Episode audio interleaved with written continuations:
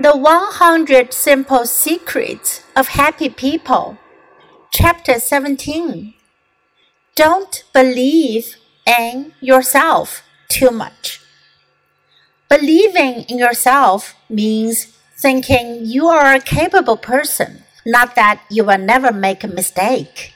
Don't think that because you are a talented person, you cannot learn from others, or you should never be criticized, or others want to know how highly you think of yourself. A very rich fellow ran for governor of a southern state not too long ago. He didn't like taking directions from people. He was, after all, his own man.He had become very successful on his own, and he thought there was nothing useful anyone could teach him because he already knew everything he needed to know.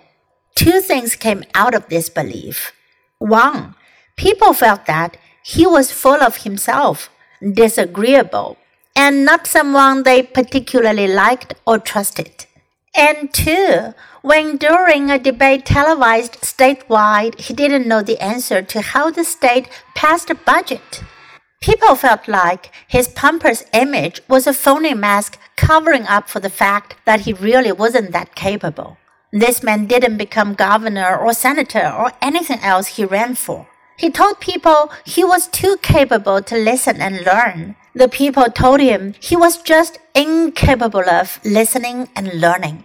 In studies on married couples, a significant connection is found between rigidity in one partner and discord in the relationship, where one partner is convinced he or she is correct and therefore not open to suggestion. The length of time disagreements continue is about 3 times as great.